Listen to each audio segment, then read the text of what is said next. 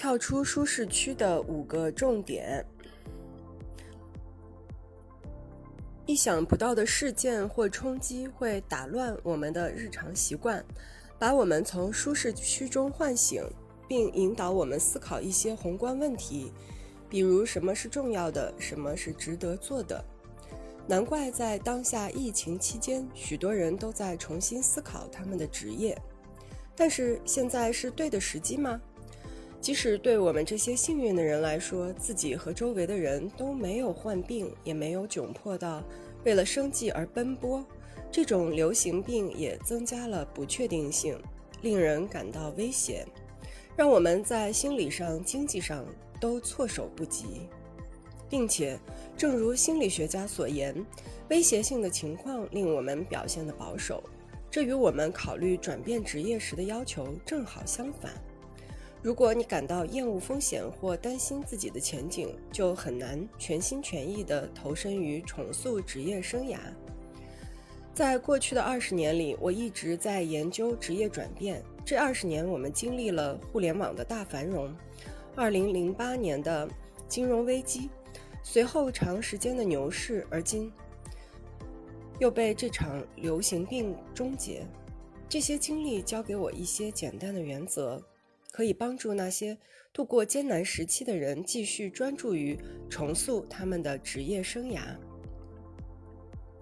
第一，发展自我的更多可能性。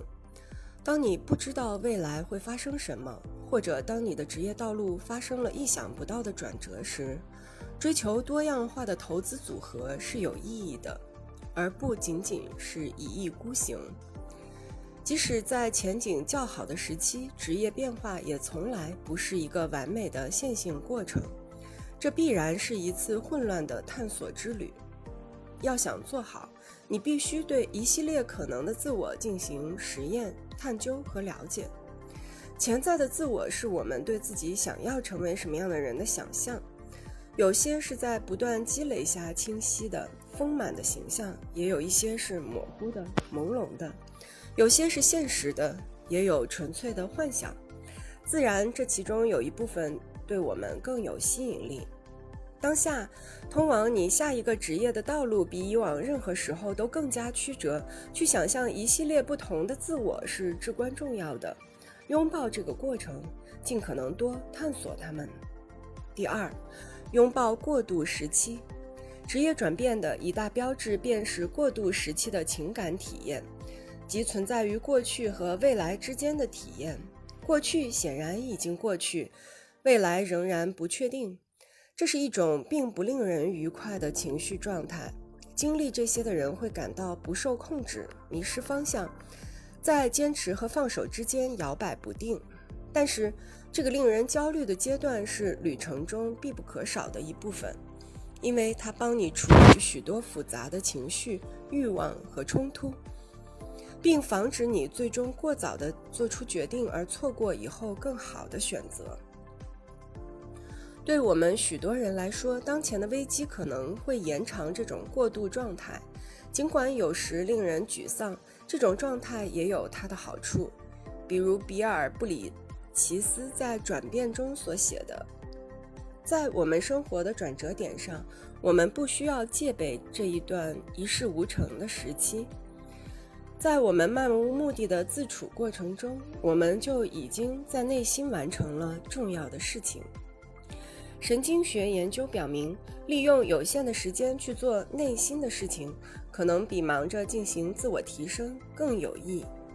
花一段时间休整至关重要，不仅是为大脑补充注意力和动力，也是为了维持认知过程，让我们充分发展我们的天性。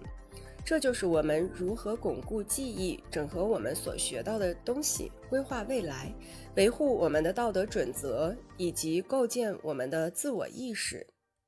第三，行动起来。重塑职业生涯最常见的途径是做一些兼职，这可以培养知识、技能、资源和人脉，直到你在探索新的职业生涯中有了丰富的储备。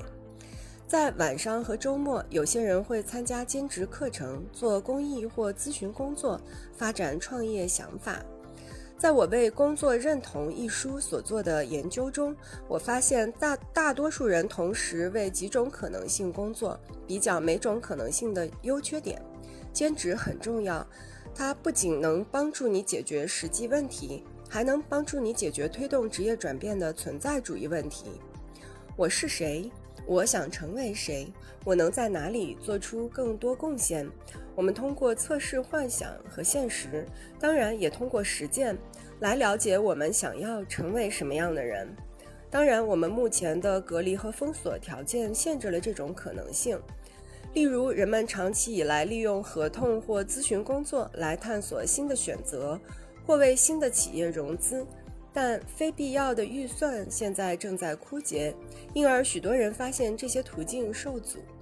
然而，在目前的情况下，许多人发现比以前更容易将时间和资源重新分配给不重要的项目，而不少人已经在利用这段时间。